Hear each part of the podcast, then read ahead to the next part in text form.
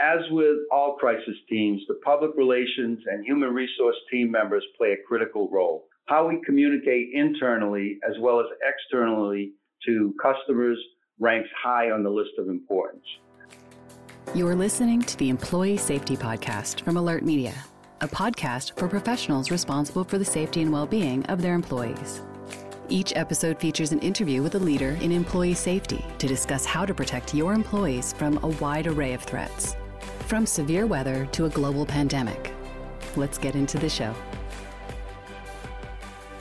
Hello, and welcome to the Employee Safety Podcast, where we discuss insights and ideas for how to protect your most valuable asset, your people. I'm your host, Peter Steinfeld, and I'm joined today by Larry Robert. Larry serves as VP of Business Continuity at Rockland Trust. Larry, thanks so much for being here. I really appreciate it. How are you?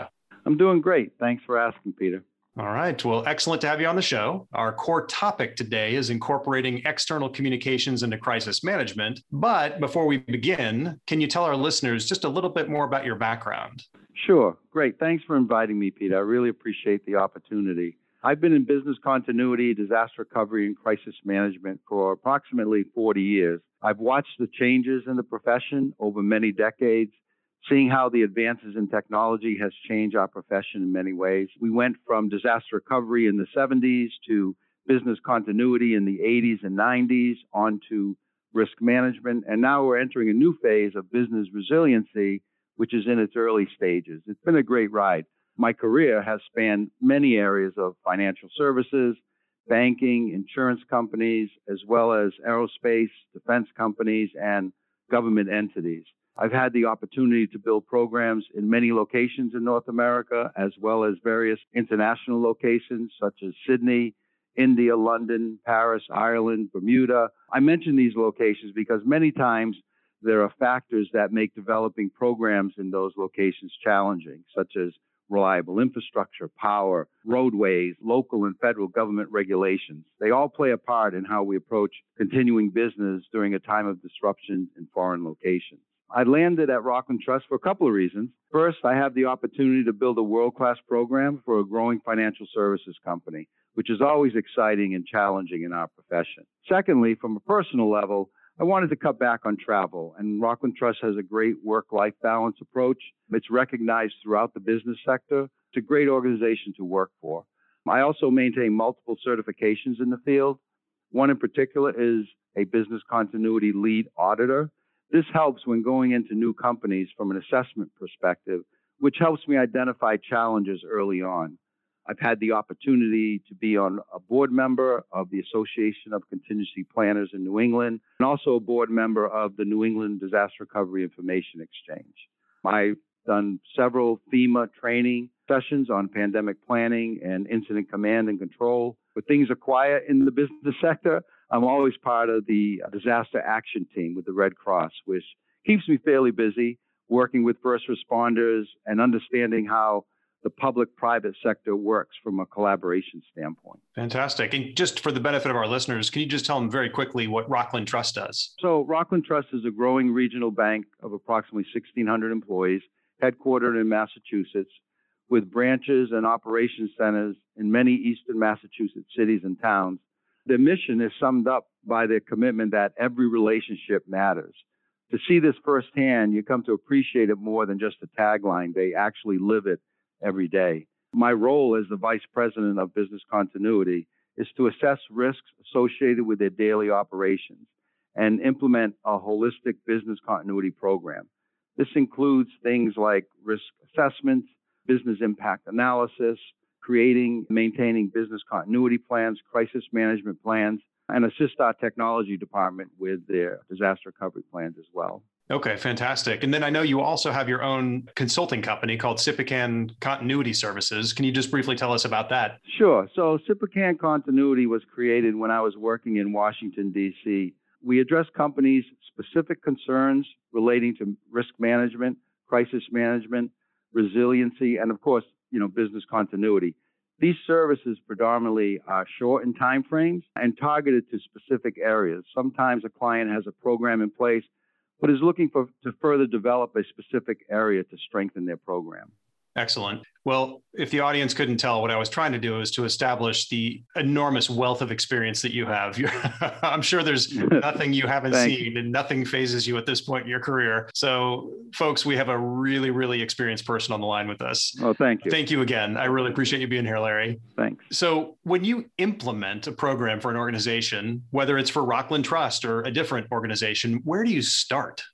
That's a great question, Peter. Many times, going into a new engagement, we have to come up to speed as quickly as possible. New business, a new building, new people. It can be difficult for a novice to know where to start. One, I always start with the organizational chart. What it does is a couple of things. It identifies the hierarchy of the company, showing me not only who runs the company, but who is responsible for critical areas of the business. Secondly, the organizational chart also lays out the various departments and subdepartments. This gives me a general scope of operations if there's an international aspect of the business, then I start looking at those businesses separately from an organizational perspective because all events are local and they should have their own infrastructure in place as well. Third, I look for any signs of program or components of a program that currently exist. This gives me insight into the depth as well as the structure of any existing components that I can leverage in the building process. Four, if there's a business continuity program, I look to see if it follows any structure from a build standpoint, meaning does it follow any industry or regulatory guidelines? With all that information in hand, I schedule a meeting with all the senior management staff individually in each department. My agenda is very simple. We discuss existing risks associated with their area of responsibility and what it would mean if those responsibilities or business processes were unavailable for a period of time. Some of those risks we discuss are business impact, customer facing impact, cash flow, employee safety, as well as any facilities and geographical risk.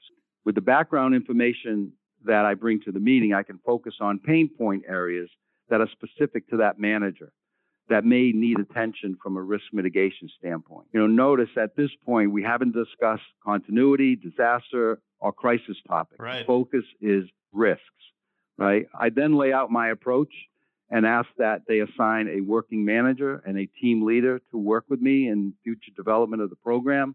I explain how a business impact analysis works and that I will be coming back to them to review and validate our findings. That's an excellent framework. It's kind of like you've created the, trunk, and then all the branches will flower off of that, depending on the meetings you have and how things unfold and what you uncover. But that's a it's an excellent way to set the table, I think. So basically, that's where the work starts when we go through all those steps. These steps lead me to getting a sense of the makeup of the crisis team as well. Not only who is on the team, but also are the various departments represented on the team. If a crisis team is in place, I then focus on the responsibilities of each of the team members during an event to make sure everyone knows their roles and responsibilities and all departments are represented. This understanding of roles and responsibilities for their crisis team specifically is in alignment with FEMA incident command training. So we try to align the public private sector. How the public operates, we try to bring that into the workplace as well. Getting these teams set up really helps from an overall program building perspective, not only initially, but as various types of events occur. That's fantastic. I know our focus today is mostly on external communications, but what are some of the most common internal communication challenges that you see at the organizations you work with? Well, Peter, you know, we have an excellent multi communications path at Rockland Trust. In my early years, I stressed the need for an automated notification system. Early communications is needed at so many levels within the company. Having the right team in place with specific roles is critical. In a past experience about 15 years ago, we had a fire in one of our operations centers.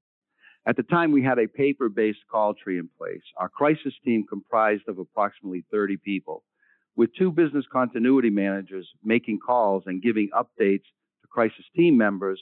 It took approximately 40 minutes to reach all of the members, instructing them to join the conference. Wow. By the time we got to the end, the situation had already changed. If there's one thing a company can do to enhance their crisis response, is to get a notification tool. We went from 40 minutes giving 30 updates by phone to sending out one message, reaching the crisis team in seconds, not 40 minutes. It was a great time saver, and the same message is heard by all, so there's no misrepresentation. With all events, a post event review is always conducted. I use a simple timeline of the event to look at the opportunities to enhance the program. The tasks with the greatest gap in time are looked at more closely. Once identified, we can then look for ways to tighten up those long gaps that will in turn reduce recovery time. Yeah, I think what you said at the beginning was really insightful, which is not only does a traditional call tree take so long to disseminate information, if it even works in the first place, but by the time you get all the messages out, the situation could have totally changed. So absolutely. speed is absolutely of the essence. absolutely. Yep. Okay. Well, it seems like there's a news story nearly every week about a company that, well, let's just say had a less than stellar handling of its external response to a crisis or some other kind of significant business event. So, what are some of the most common external communication challenges a company might face, and why is this so difficult? Well, you know, that's a good question, Peter. You're right. This does happen often.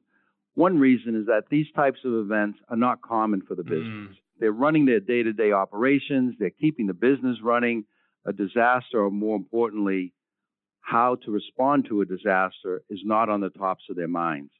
Our job as professionals in the area is to one, build the right team, two, train the people, and three, conduct regularly scheduled simulation exercises. Keeping disaster recovery on the forefront of people's minds is key to a quick and calculated response. The best time to plan for a disaster is in a classroom, not when a disaster occurs.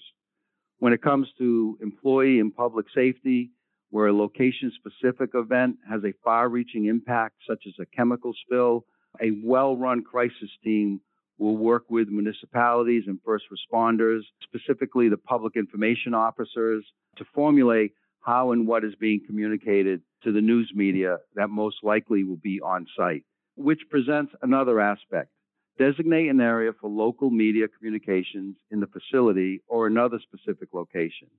Make sure it's not in the proximity of the actual event where triage may still be occurring. And secondly, getting to the area should not take representatives from the media through any operational areas. Typically, on a major, the order in which they speak follow a pattern. First, it's the representative from the first responders, police chief, fire chief, then it may be business chief communication officer or designated spokesperson. Then a local politician, and depending on the severity, it could also include a state governor. Another reason for the difficulty that comes with events is the shock factor. Many companies struggle with getting factual information as to what actually happened, such as the scope, impact, injuries, some folks get paralyzed when they think of all of that is needed to respond properly without causing panic. This is where a seasoned crisis manager becomes focused on one, getting accurate information, two, a phrase I like to use, take out the white noise. You will be bombarded with so much information that it will be hard to cull through all of it and focus on the facts. Three, the first thing is assess. Can this situation escalate? If the answer is yes, then that is the first and foremost on the agenda to address. That is why conducting simulation exercises with first responders involved is so important. Yeah, it seems like if you want to make sure that you can handle this when it happens, because it is so unusual, you got to practice and you got to involve the people you know will be involved, like first responders. So it'll just bring that muscle memory into play. Coming back to something you talked about earlier, when providing your consulting services, if a company you come into already has some kind of crisis management plan in place, what are the factors or standards used to evaluate it? First, I look for any evidence of its effectiveness. This can come from training exercises that have been conducted or any meeting minutes. I look at the makeup of the team. Are they all senior level folks? Is the team made up of action people? People that know the intricate details of the operations. You know, they say the secret of crisis management is not good versus bad, it's preventing the bad from being worse. Mm. And, you know, another way to put it, crisis management is not to stop a crisis from happening, but stopping it from getting worse. Yes, stop the bleeding. So that's why it's important that when we look at different scenarios and we look at different solutions we put in place, we cross the whole spectrum of the various types of events that could happen. My worst fear is when a crisis happens, people pick up the plan. It's not the plan that recovers a business, it's the planning. And that's where training, training, training comes in. Training can be in the form of simulation exercises, infrastructure testing, outsourced vendor preparedness, and department level training, and a long list of other types of, of training exercises that a company can engage in to keep everyone prepared. Training is most important than the actual document itself. What you want to have staff instinctively react to an event, not because they read it, but because they have been trained in what to do. Training and education is not a one time thing. It needs to be consistent and reaffirmed on a regular basis. 9 11 was a great example. The week prior to 9 11, we conducted a recovery exercise company wide. When 9 11 happened, everyone knew their roles and responsibility. We deployed quickly and effectively. Although a very tragic event, what people didn't see was all the crisis teams being activated across the globe based on that attack. More so, companies in and around ground zero. One of the lessons we learned during that event was to account for the emotional trauma that in some cases paralyzed decision making team members. After that event, in future training exercises, we incorporated dealing with emotional trauma as part of the crisis team.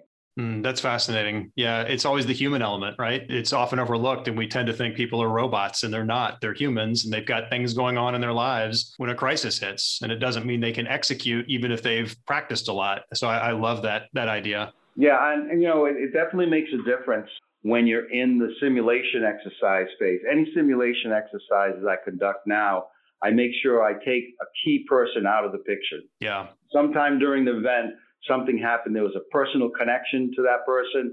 We need to make sure we can pull a person out of the crisis team and replace them with somebody just as competent to make those rational decisions. Yep.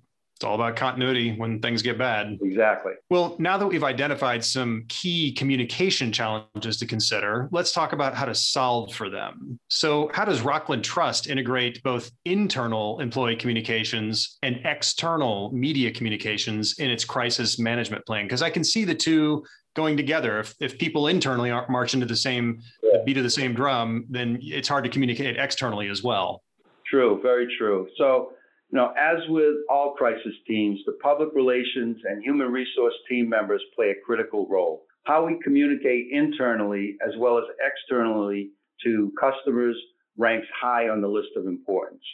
A spokesperson for the company must be trained in public speaking. Gathering factual information proves challenging in times when information is questionable and difficult to come by for the crisis team. Sometimes holding statements are developed to provide some response with the assurance that more information will be shared as the situation unfolds. No comment is not an appropriate answer. There are many venues for communications that each require a different format and cadence to the messaging. So when we talk about internal employees, usually it's detailed with action steps. So that's one type of messaging we do. Internal to senior and executive teams, clear, concise messaging is needed at this level, high level company wide assessment of the event. Then we deal with external clients and customers. That's where we rely heavily on social media and our website messaging. External critical service providers, making them aware of a possible interruption in service. And then, depending on the type of event, we may need to notify federal and state regulators. So that's a different type of communications that we have. Also, as I mentioned before, if first responders are involved, the company public relations team member should be working with the public information officer to share information.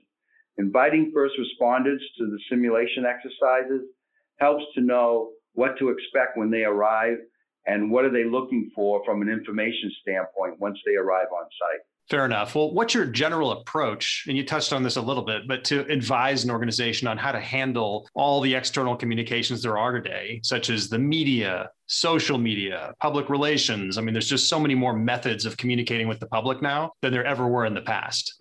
Sure. So, you know, social media is important these days as everything is in real time. We ask that, you know, you post updates as the situation allows, be responsive to comments and respond to everyone on the platform in public. Avoid responding to individuals directly because it would take an enormous amount of time if you are receiving hundreds of comments.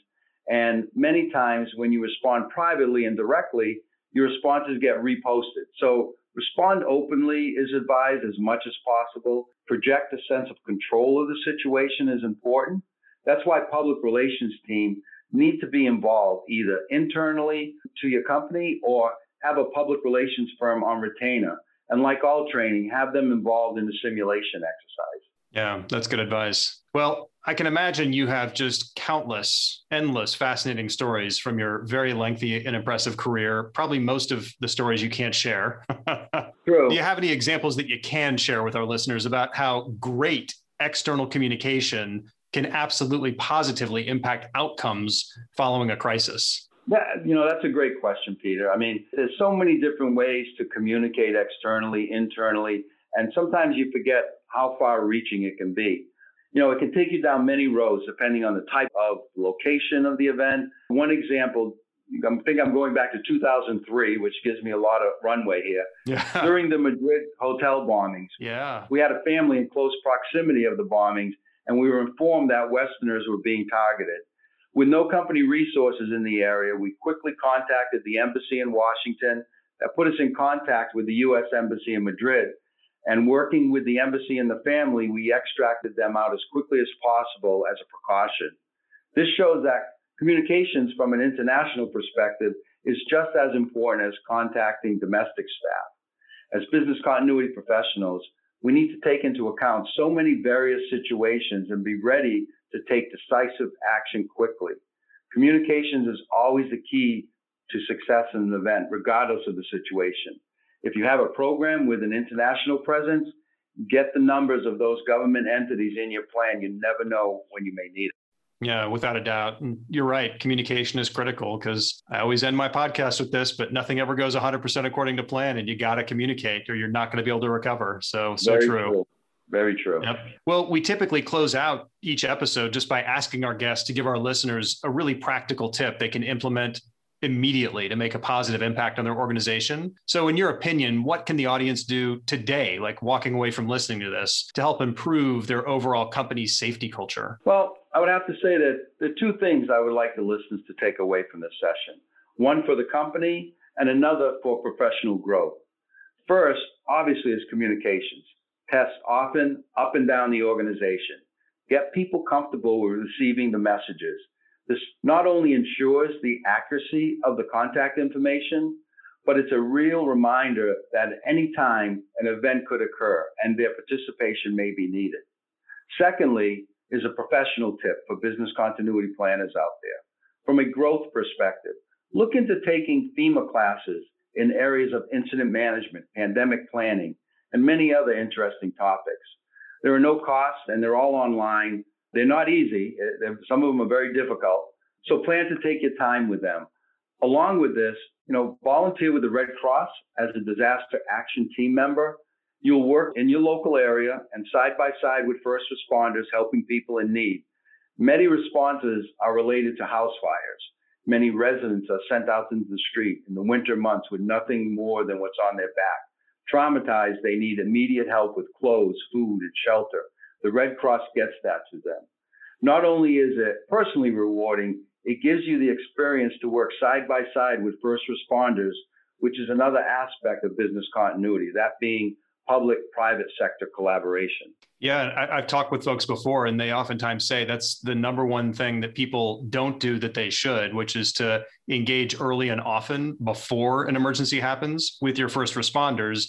Don't make your first introduction to your first responders be when you're in the middle of a crisis. Absolutely, absolutely. I can't tell you how many times I, you know, I work, I, I see the fire chief come up to our building, and I have information for him right away. You know, where we have Mm. people that may be trapped in elevators, and they like to get that information as early as possible. Yeah, without a doubt. Well, Larry, great conversation. I absolutely appreciate you taking time to do this, all your expertise and advice on incorporating external communications into crisis management. If anyone listening has follow up questions for you or just wants to connect, what's the best way for them to find you out there?